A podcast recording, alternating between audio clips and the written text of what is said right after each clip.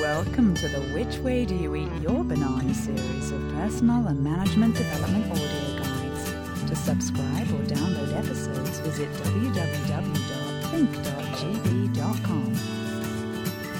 Hello, it's Gavin. Uh, this should be a reasonably quick podcast. I know what you ENTPs are like, short attention span. And you really should clean the boot of that car, by the way. It's been too long. Um, when I was about uh, 21, uh, I went on a introduction to management course in Bromley in Kent in England. And it was a fantastic course where I learned lots of stuff about being a manager. And we did a bit of Myers Briggs. And we didn't spend a great deal of time on it, but we did a bit and it fascinated me. And then later on in the course, uh, this really cool guy came into the room. He was obviously the cool guru trainer. And he was going, Well, you know, you enjoy the course? Went, Yeah, it's great, yeah. Myers Briggs, oh, wow, yeah, fantastic.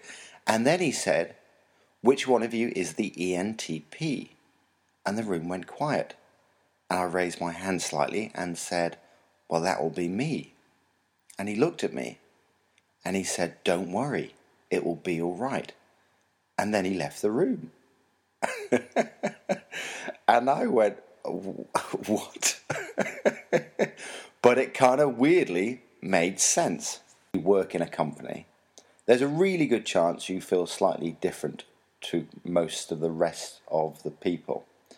And if you look at, from my experience, and I, there's a danger that people will go, oh, it's not true and all that kind of stuff, but from my experience, most senior people I deal with in companies tend to live in the TJ land, which is thinking structure. So planned, logic, structure, routines, which is, whilst we are logical people, ENTPs, the J bit kills us the structure and the routine. So it's quite okay if you feel slightly odd. And going back to that guru trainer, don't worry, it will be all right. And all I wanted to do is just give you some quick tips on how to be an ENTP and survive within corporate land, or if you work with an ENTP and they're driving you nuts, how to deal with them and how to get the best out of them. If your partner's an ENTP, good luck with that one. Um, my partner, um, obviously, I'm an ENTP. I think when we first met, um, I think she found my ENTP-ness, not that we knew anything about Myers Briggs, quite cute. Uh, I think these days I'm in danger of waking up with a knife in my chest. Hopefully, these little um, tips, I guess, will be um, helpful.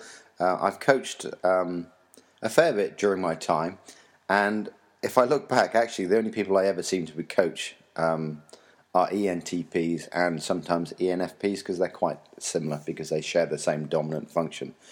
But I think what happens is that companies kind of um, have their usual coaches, um, uh, the proper kind, and um, and they do a great job. And then they get the odd weird maverick in their company they don't quite know what to do with.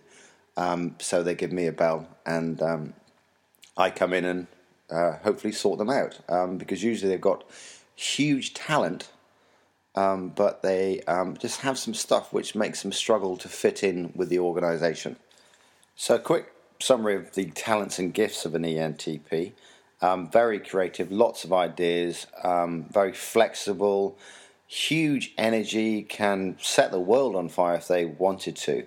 Also, they seem to have this remarkable gift of seeing patterns and connections and almost instinctively seeing the future way ahead of everyone else which is why they can make um, very good entrepreneurs and um, start new businesses because they've just seen something that nobody else um, saw. Um, and they'll make a great success of that as long as they can deal with their um, their shadow sides. And um, the shadow sides can be uh, attention to detail, short attention span, bored by routine, having so many ideas that they don't really follow through on any of them quite often when they're stuck in an environment that doesn't kind of um, suit their gifts, I suppose, they become rebellious and nonconformist and fight about everything. I, I guess one final one, I don't want to bring a downer on you. Um, the the one I've observed myself quite a lot, certainly with my business partner and actually most ENTPs I know, is competence is really important for an ENTP in other people but it seems to be a huge drive themselves that they have to be competent themselves. And if they feel they're not competent in something, it kills them. So, getting any kind of critical feedback about their performance uh, usually sends them into a sulk for a couple of days. So um, just one of those things you're going to have to get used to. Uh, people is that sometimes you get it wrong and you have to take some feedback and uh, try not to sulk for too long. Um, try and deal with it um, a bit quicker than a couple of days. Now, when you're on form, and you know when you're on form, when you're on fire, when you're burning bright, you can probably achieve more in one day than most people can do in a week. Um, that's the power and the ability of being an ENTP in my mind. You do have some shadow sides, um, which all I want to do is give you some tips on just how to um, cope with the rest of the world, I suppose. because um, sometimes you can feel a bit odd and different to most people around you. And bearing in mind, in my experience, and if you know if you're not sure, have a look around you. Most senior people you'll be dealing with live in the TJ world, not the ENTP world. So part of um, the advice is really to to be who you are, but create a slightly different perception to some other people around you.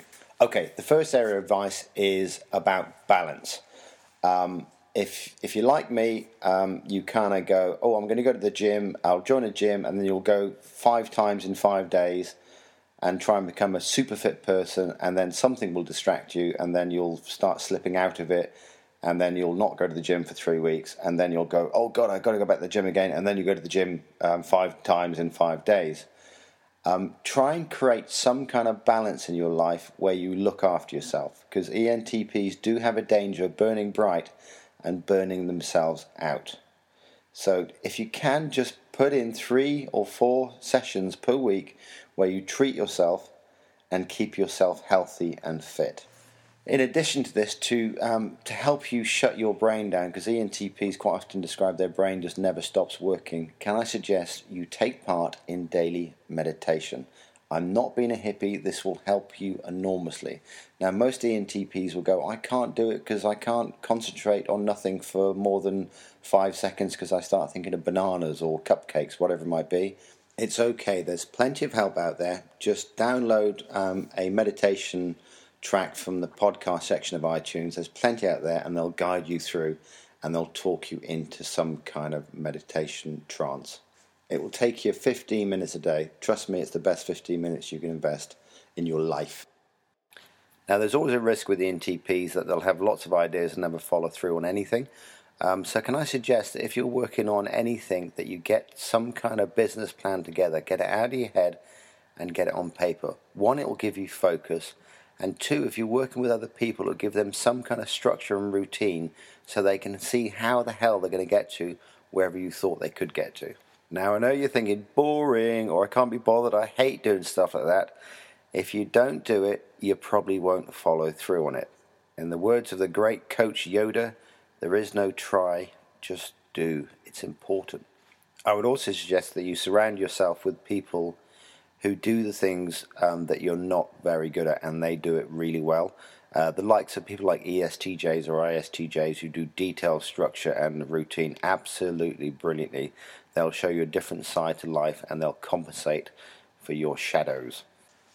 And don't forget, if you're looking for a promotion, um, ENTPs can have a perception of being maverick. And whilst that might be fantastic for certain parts of what you're doing, uh, it can make people nervous. And if your boss is nervous about you being a maverick, um, I think there's a good chance you might not get a promotion. However, if you can change the perception to being a controlled maverick, um, then hey, uh, fill your boots because I think you'll go as far as you need to um, go. And this is not changing who you are, it's just changing some of the perceptions that people um, see in you. So there's no reason why you can't appear a bit more controlled and a bit more structured. You don't actually have to be controlled or structured, but your appearance on how you do things and how you deliver things can look structured and controlled.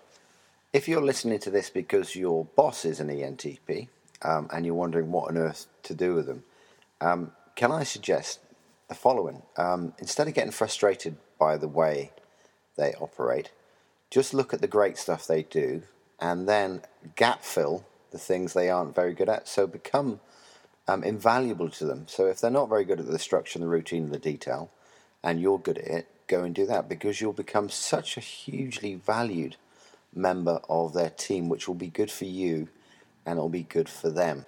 So I hope you found um, this useful if you're an ENTP. It was never meant to be an in-depth coaching session because I don't know who you are. Um, I just know that um, quite often we seem to share some weird traits, and sometimes we feel slightly different to the rest of the people around us, especially if you work in corporate land. Anyway, take care. Until next time, speak to you soon.